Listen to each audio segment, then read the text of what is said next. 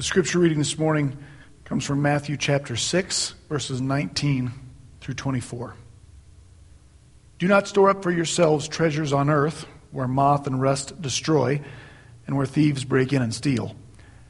But store up for yourselves treasures in heaven, where neither moth nor rust destroys, and where thieves do not break in or steal.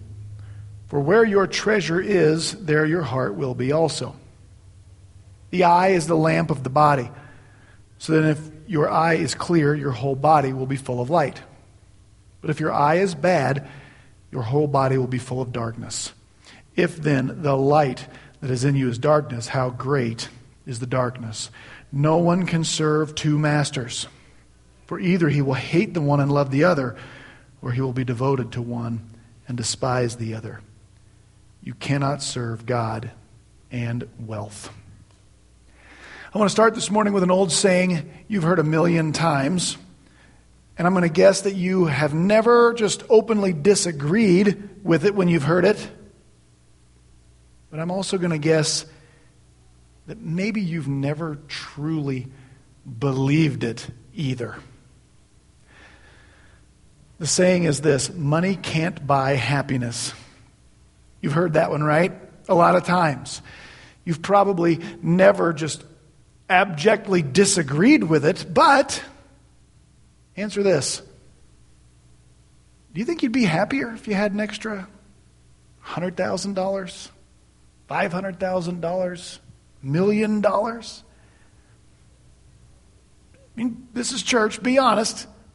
If your honest answer to that question is, yeah, I think I'd be happier if I had the extra money, then you don't believe the statement, money can't buy happiness. I think we should believe it. It's hard to believe.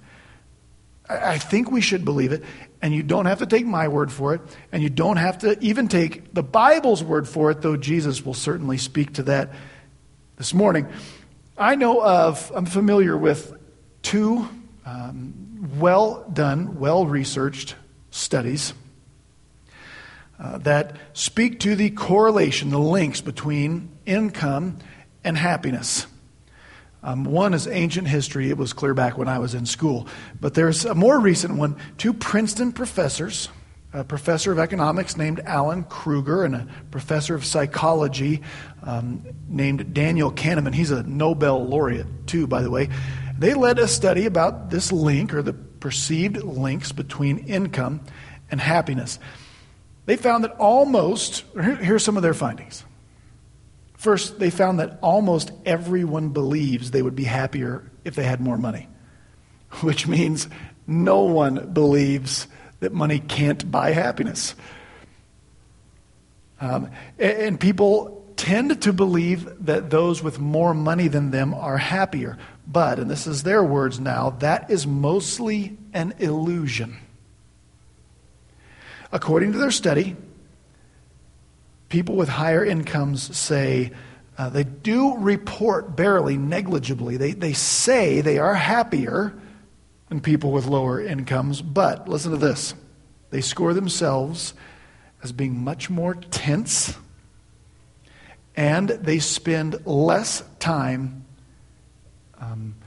in activities that are particularly enjoyable. They say it this way: they do not spend more time in particularly enjoyable activities. So, according to that study, led by two Princeton researchers, here's what money buys us: tension, busyness, and less time doing stuff we actually like.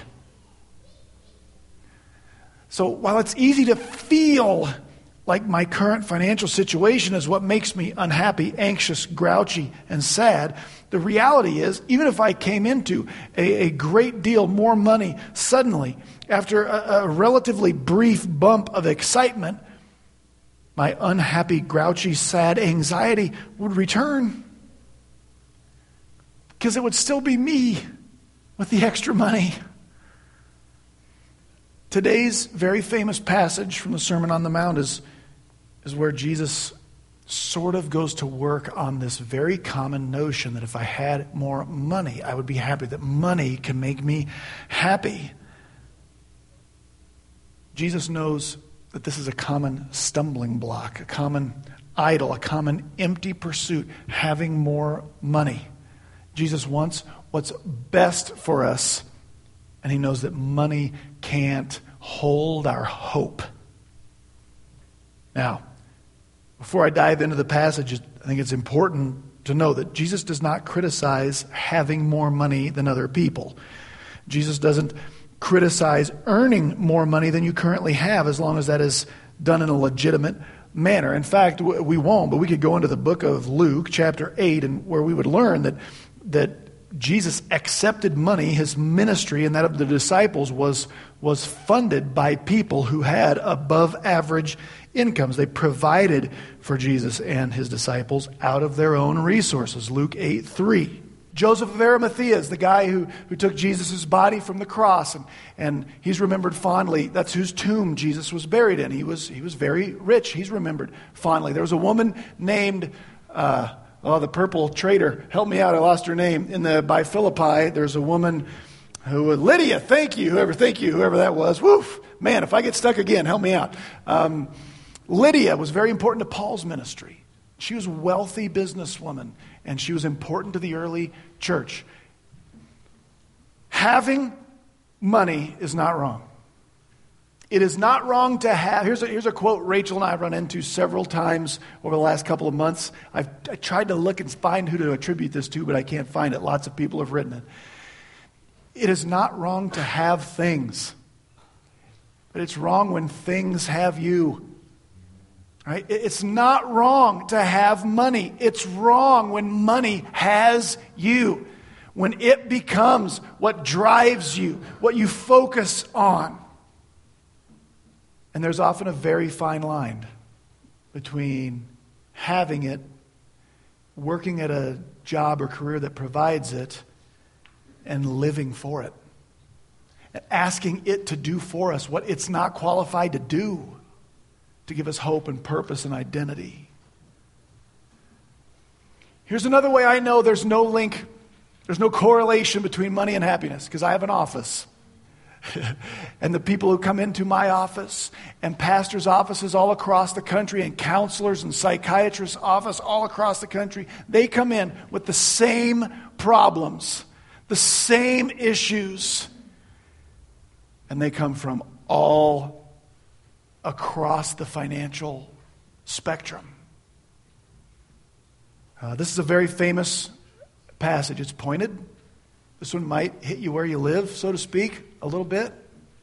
Jesus, I think it can be summarized in three questions. Jesus is going to ask you, and I'll show you in a minute. He asks you. He's going to ask you three questions today. This is our sermon outline this morning. This passage asks of us three things. First, where is your treasure? Second, what are you looking for?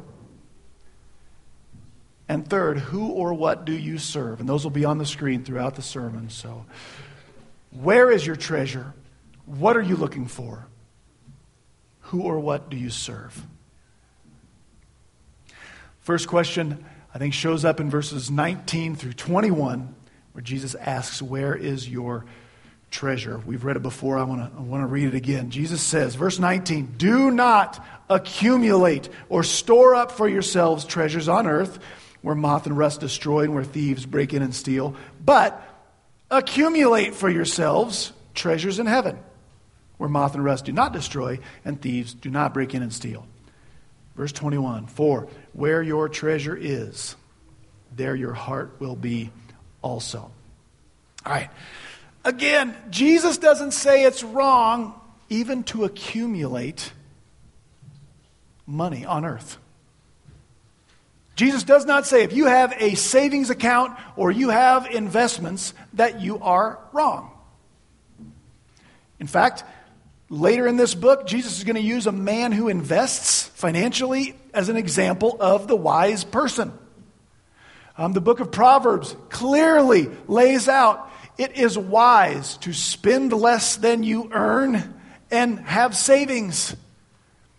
Steady plodding brings prosperity. And that's not a sinful thing. It's a wise thing. But who's it for? Jesus says, verse 19 again, do not accumulate for yourselves treasures on earth. The risk, I'll use a personal example here. Rachel and I, we have a cash savings account and we have a retirement account, okay?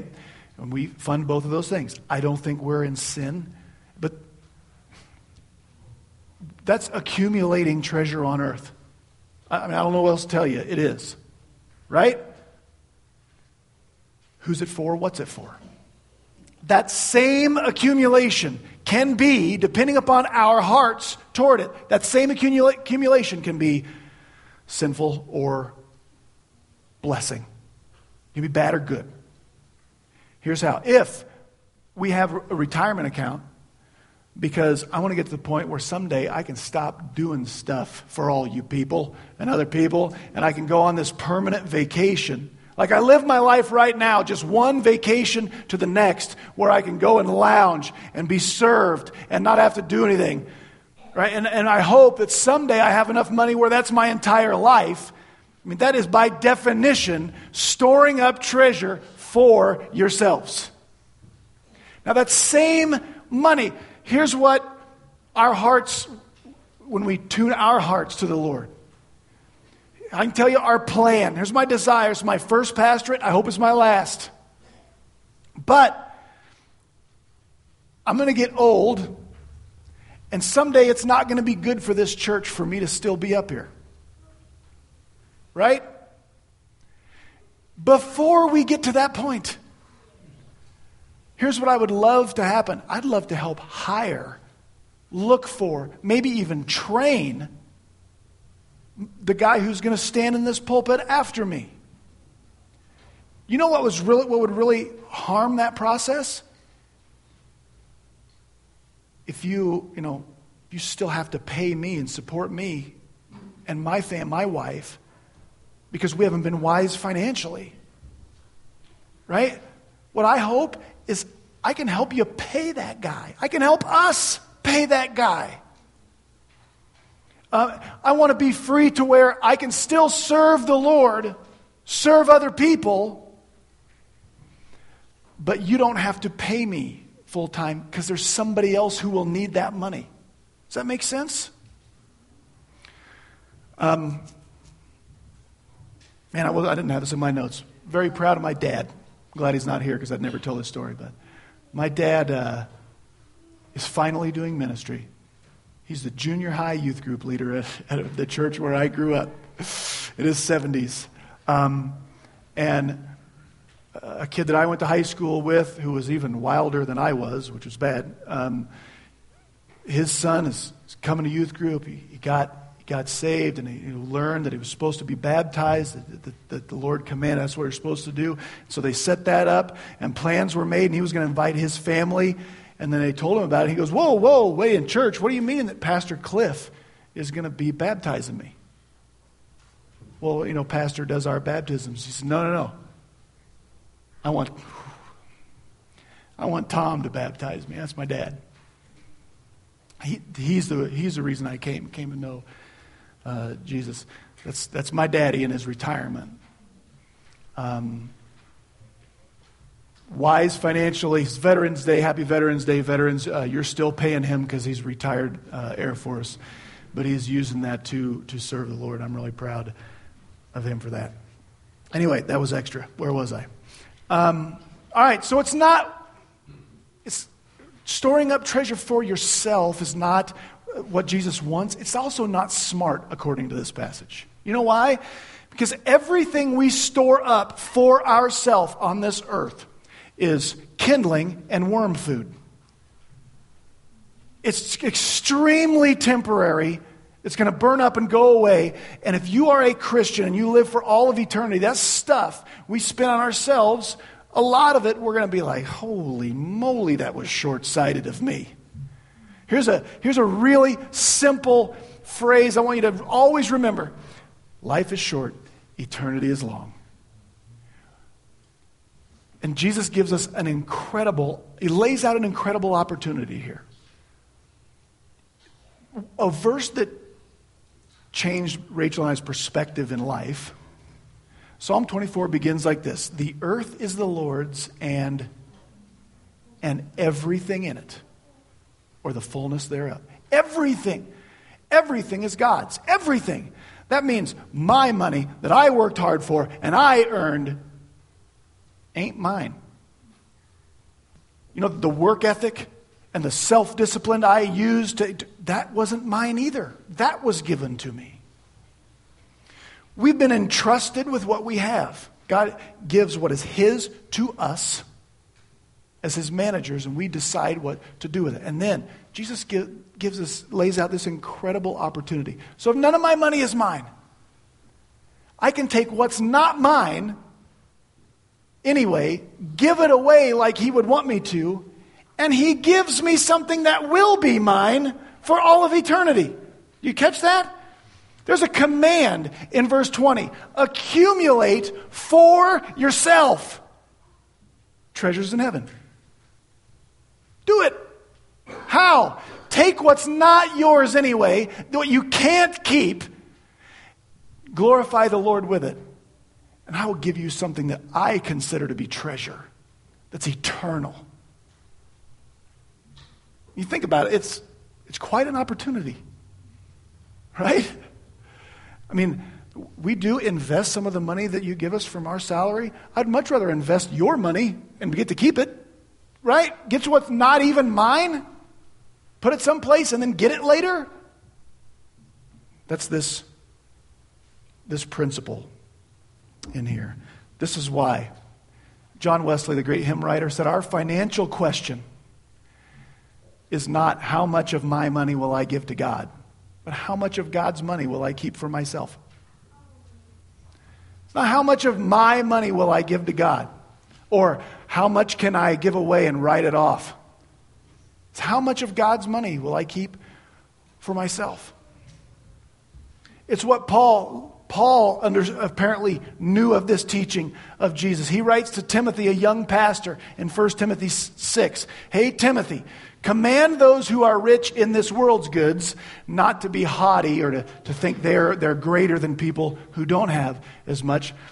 Tell them not to set their hope on riches, which are uncertain, but set their hope on God, who richly provides us with all things, and don't miss this, for our enjoyment.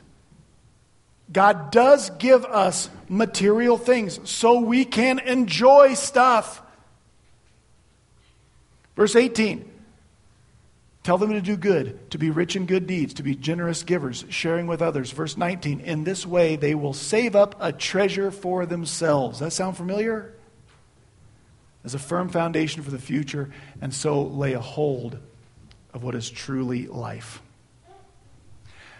Very clearly in the New Testament, Peter tells us we have, because if we're believers in Jesus, if we're redeemed by Him, we have an inheritance laid up, stored up in heaven. It's like it's already there. It's imperishable, undefiled, and unfading, reserved in heaven for you, Peter said. Amen?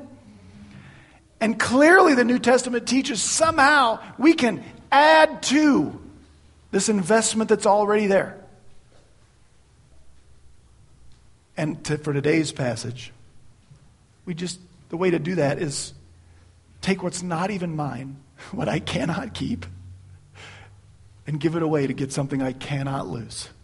Hear that? That's Jim Elliot, right? He is no fool who gives away what he cannot keep to gain what he cannot lose.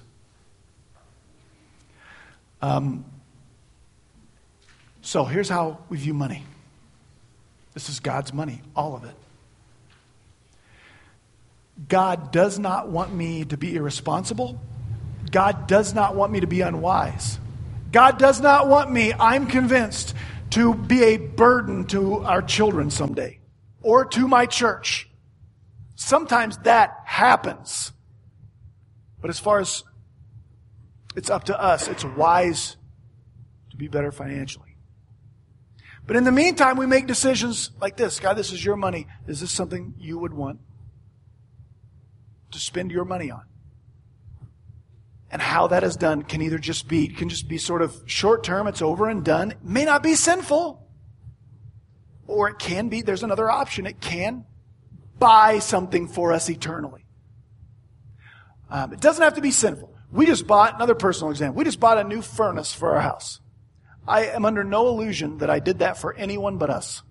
I did not buy our new furnace for you. Sorry. If you come over and it's warm, you can enjoy it too. But God, now, because we live in God's house, it's not our house, it's God's house. We live in God's house, and it's warm in there now. And He gave us that to enjoy, and I don't think He's sore at us for buying a new furnace. If I had to do it over again, I'd buy it again. But there's no eternal, I mean, it's just, that's something we can enjoy. And I think He's fine with that purpose. But we still assess the purchase. God, are you okay spending your money so that, like, we don't freeze to death? You are? Okay. And now maybe my next purchase, I run that through that same filter. All right. Got to move on. I've been on that probably too long. Verse 21, last thing. For where your treasure is, there your heart will be also. You know what God wants right now? Your heart. Which means your will. He just taught us to pray at what we call the Lord's Prayer, right? We're supposed to be about Thy kingdom come, Thy will be done. I have to give my will to the Lord, my heart to the Lord. He wants that. It's how He does His work in this world. It's through people who give Him His will. But Jesus says, where your treasure is, that's where your heart's going to be. And quick Greek lesson. See how your is in all caps? I just typed that. That's not from the Bible. I did that. Stick it out. To make these stick out. Jesus suddenly switches in the Greek to these are singular yous. He's been saying, do not accumulate all y'all. Do not accumulate for all y'all selves treasures on earth. Accumulate for all y'all accumulate treasures in heaven. But then in verse 21, He says, but now I'm talking to you, singular. You, where your treasure is. That's where your heart's going to be. I want your heart. But if your heart, if your treasure, your heart will follow the money. If your treasure's on this, in this earth, I won't have your heart because it'll follow the money. It is a very helpful exercise. Maybe at the end of the year here, look back through your bank accounts. It will show you where your heart is. It just will. It's not always that much fun to do. But are there kingdom investments? First question, Jesus asks, where is your treasure? It may be time to change investment strategies to something that's a little longer term than this blip that we are here. Where's your treasure? Second question. What are you looking for? Or maybe, what are you looking forward to? What do you desire? On what is your focus? Jesus asked this in verses 22 and 23. This is the only part of the passage that's maybe a little confusing or hard to understand what He's saying. The eye is the lamp of the body. If then the eye is healthy, your whole body will be full of light. But if your eye is diseased, your whole body will be full of darkness. If then the light in you is darkness, if even the light in you is darkness, how great is the darkness? Okay, here's what Jesus is teaching in these two verses. Whatever you allow your eyes to get focused on will affect the rest of you. Healthy desires help lead to a healthy life, body, spirit, soul. Unhealthy desires can darken your soul. Now, you know what, among other things, those two verses teach us? You don't even have to have the treasures accumulated for them to be controlling your heart. If you listen through the first slide and thought, well, thank goodness, because I'm not rich. First of all, yes, you are. If you've got indoor plumbing and your floor's not dirt and you have a vehicle, you are wealthy from a worldwide perspective. But even if you don't have, you know, what you consider masses of treasure accumulated, this verse says you just have to have your eyes on it to let the darkness in. You just have to buy that lie from the Princeton study that says, if I only had more, that's what would make me content and happy, and I wouldn't have this anxiety, and right? That's what lets the remember, you know, the misquoted verse. It's not money is not the root of all evil. What is it? It's the love of money. It's the root of all kinds of evil. That's what this says. Jesus, what's your eye on? What are you focused on? There's a treasures on earth, treasures in heaven. I just have to believe the illusion is true to let that darkness in my life. You know, I think it's very possible today some of us need to start to kind of let some light back in our hearts, start telling our hearts, identifying things we have our eyes on, our focus on. If I just had this, this is what would make me feel better. This is what would make me content. To start telling our hearts, that won't work. When Jesus said, even the light in you becomes darkness. You know what that is? You know how I said I can have a retirement account and the same money can be either good or bad? It's very possible that what we thought was our greatest blessing, the new job with the more money and the more income, winds up being our greatest trial and a stumbling block. And that is, how do we see it? What's it for? What's our focus? When we're asking something to do what only God can do for us, Jesus says, how great is the darkness that can be painted on our hearts. All right, third question. Who or what do you serve? Verse 24. Jesus is so smart, best preacher that ever lived. Man, do I admire his preaching. You know, in court, a lawyer is supposed to take away somebody's arguments before they can even bring them up. Jesus is the master at that. And I think he does that in verse 24. Because a sermon like this, and I mean Jesus is not mine, that's pointed and direct like this, it can either bring self-reflection and some conviction, or it can bring the excuses. And one really possible excuse to this whole, where are you storing up treasures? What are you focused on? One very probable counter-argument would be, hey, well, I can do both. So I can be all about making more money, getting ahead, career focus, career driven. I can do that and still be a Christian. And listen, having money does not make you not a Christian. Jesus wants to make sure that money doesn't have us, it doesn't master us, and that's really easy. Verse 24, he says this: no one can serve two masters. For either you'll hate the one and love the other, or he'll be devoted to the one and despise the other. You cannot serve God and money. Now, there's something that's so hard to understand in there that doesn't compute mentally that it can make us want to, like, drop back and punt this verse. Because you read that and you go, wait, I have to hate money? If I don't hate money, that means I don't love God? Isn't that kind of what it sounds like? It says, because even Jesus didn't hate money. He took money for their ministry. All right, don't let the hate-love thing suck your focus to where you miss the main point. The main point is really clear. He says it twice, once at the beginning, once at the end. Jesus says, no one can serve two masters. Then at the end, he says, you cannot serve God and money. There's the main point. You can't serve two masters. And those two masters are what? God and money. You can't serve both. You will serve something. Jesus, you can't walk that line where you serve both of those things. And the picture he creates to help us understand that, help his original audience understand that, is this one.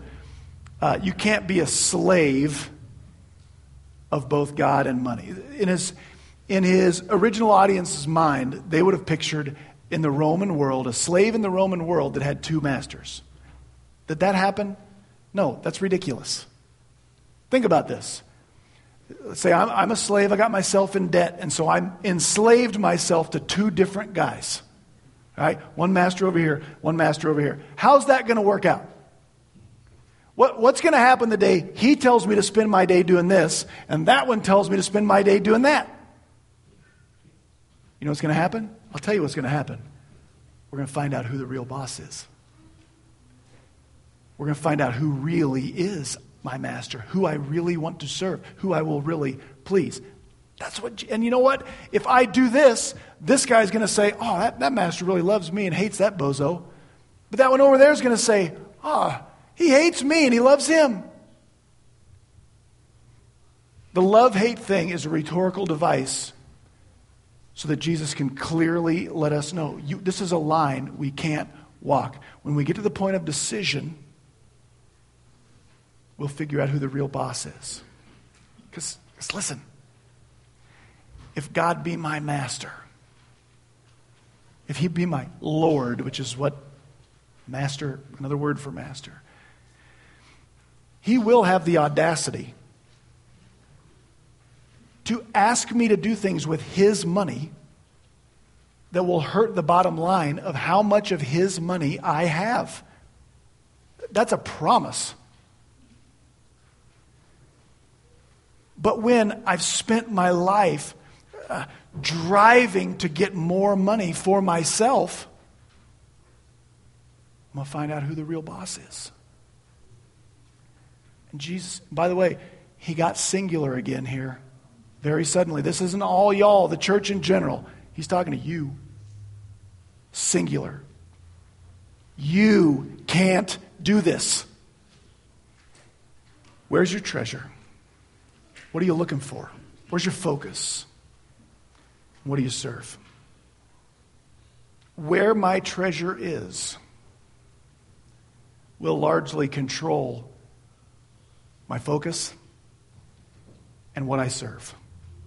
Where do I want treasure stored up? That's sort of the key. It'll control the other two. Because if my treasure is on earth, my focus will be on earth. And I will serve what Jesus said. Mammon is what Jesus said we can't serve, which is not just money. It's assets, property, the things money can get me.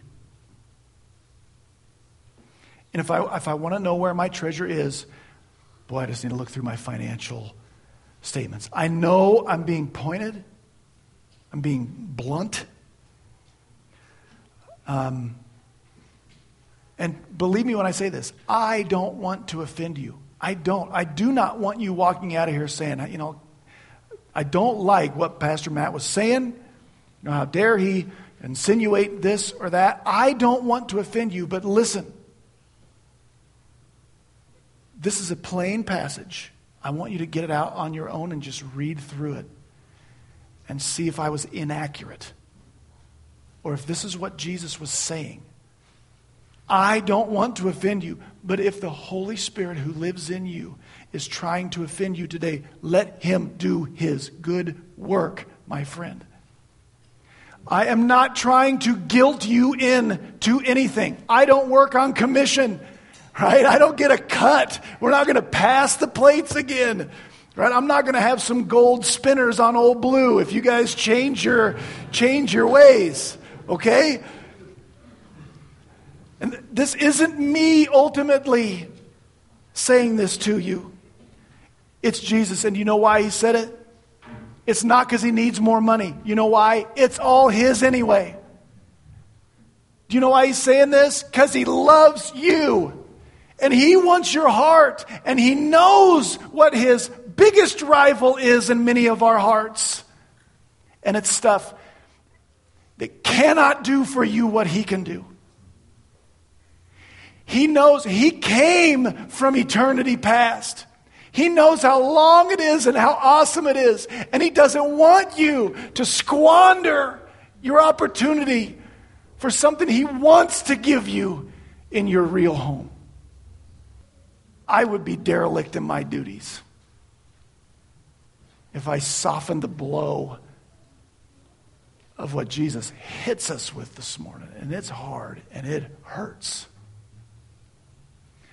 But I don't bring it because I don't love you. I do.